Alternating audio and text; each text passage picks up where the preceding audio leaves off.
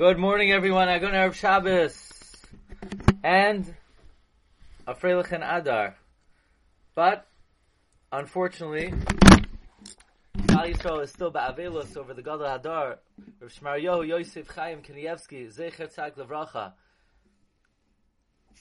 What a great hatava Kadosh Baruch Hu was native to us that we had the merit to be in the generation of such a caliber of a Talmud Chacham and a Tzaddik. Want to share with you an idea on Parsha Shmini. And I didn't even know Reb Chaim Kanievsky would make it into this week's shiur, but of course, you know, that's just the way things always work.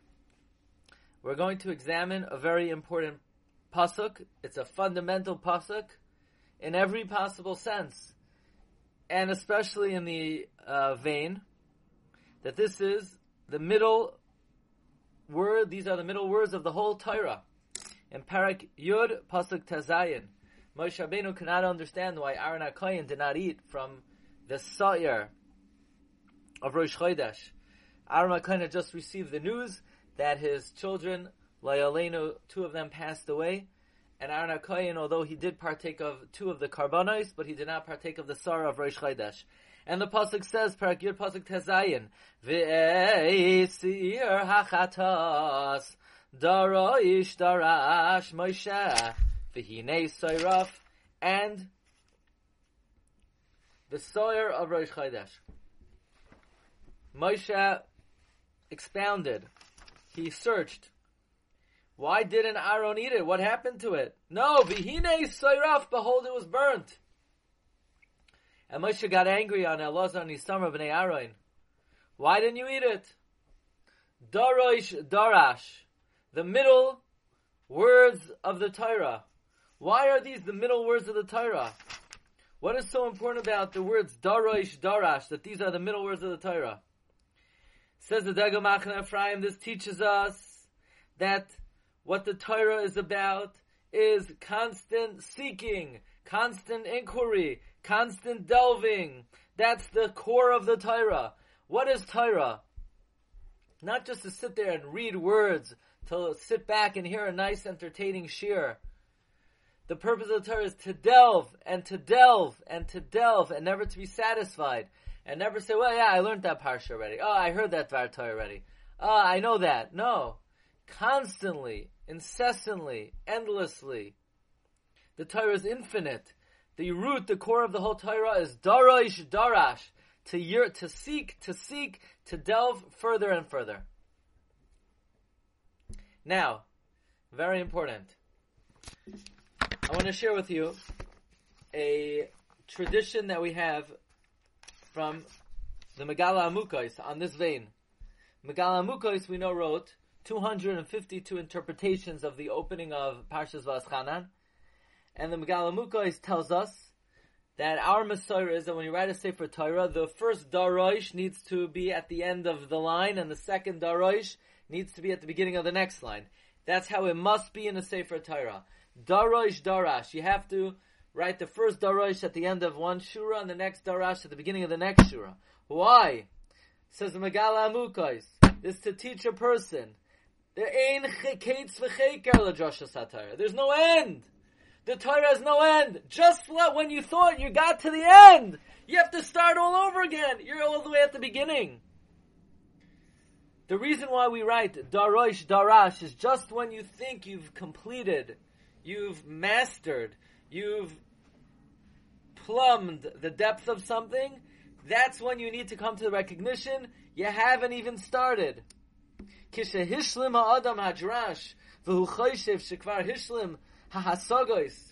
No, choyzer u'mas You have to start from the beginning. And this is something we can learn from Moshe Rabbeinu.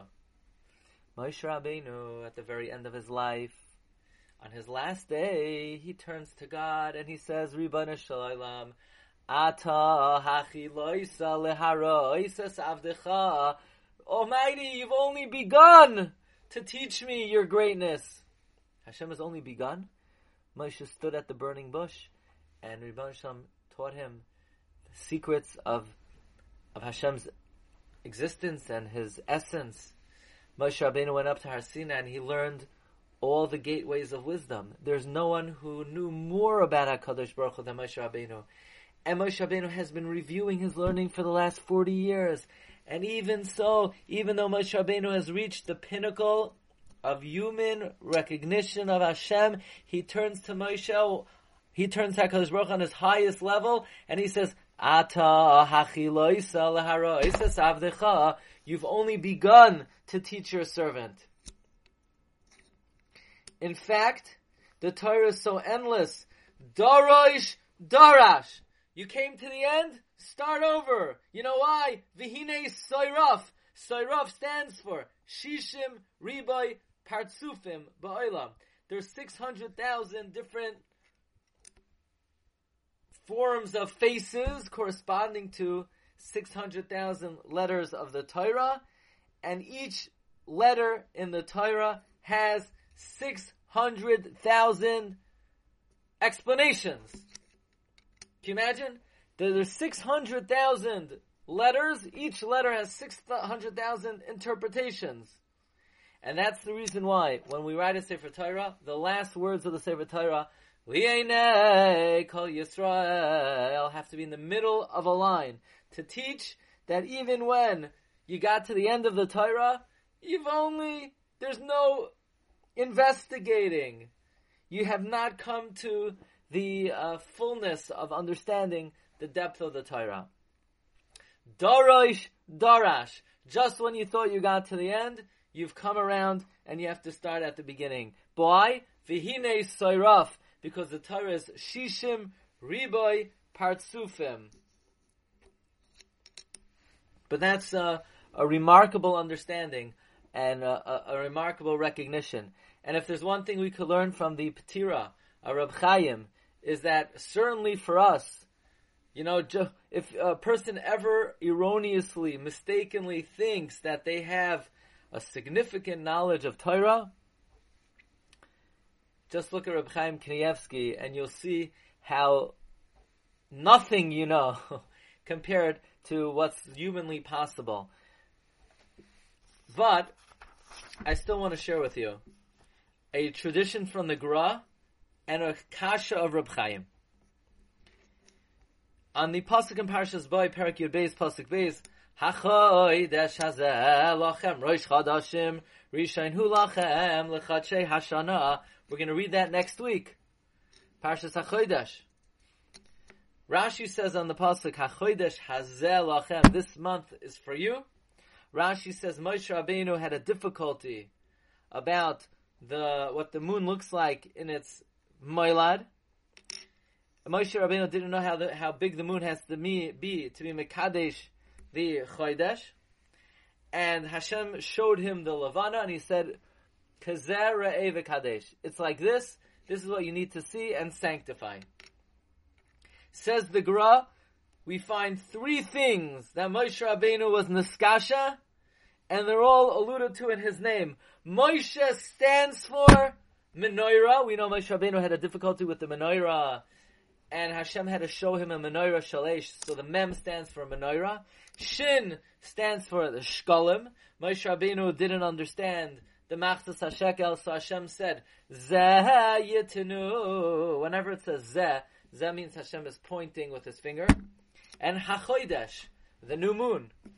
Hachoidesh, the new moon. So the name Moshe stands for menorah, shkolim, hachoidesh. So if you came to the shiur just to hear that, it was you had a good day. Okay, so if you want to know, was my Friday, March 25th, was it a good day? Yes, the answer is yes, it was a good day. Because now you have the very important uh, Yediyah, why Moshe was called Moshe.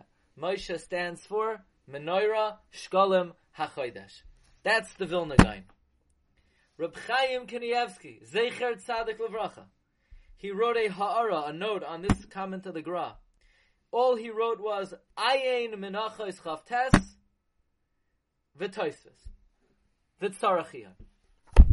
And as Reb Chaim would uh, often write very cryptically, concisely, mysteriously, Reb Chaim just said, look in the Gemara Menachos, look in Toisvis, and it's a question on what the Gemara is saying. What was Reb Chaim Kanievsky bothered by, by this comment of the Gra?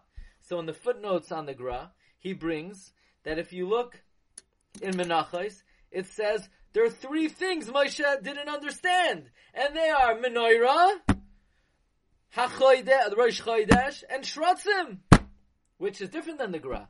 The Gra said Menorah, Rosh Chodesh, Shkolim, and the Gemara says Menorah, Rosh Chodesh, Shrotzim, in this week's Parsha. Moshe Rabbeinu didn't know the simanim of a kosher sheretz and a not kosher sheretz. So Toysus asks, why doesn't the Gemara count Machzas HaShekel? Moshe Rabbeinu didn't understand Machzas HaShekel and Hashem had to show him a shekel of Aish.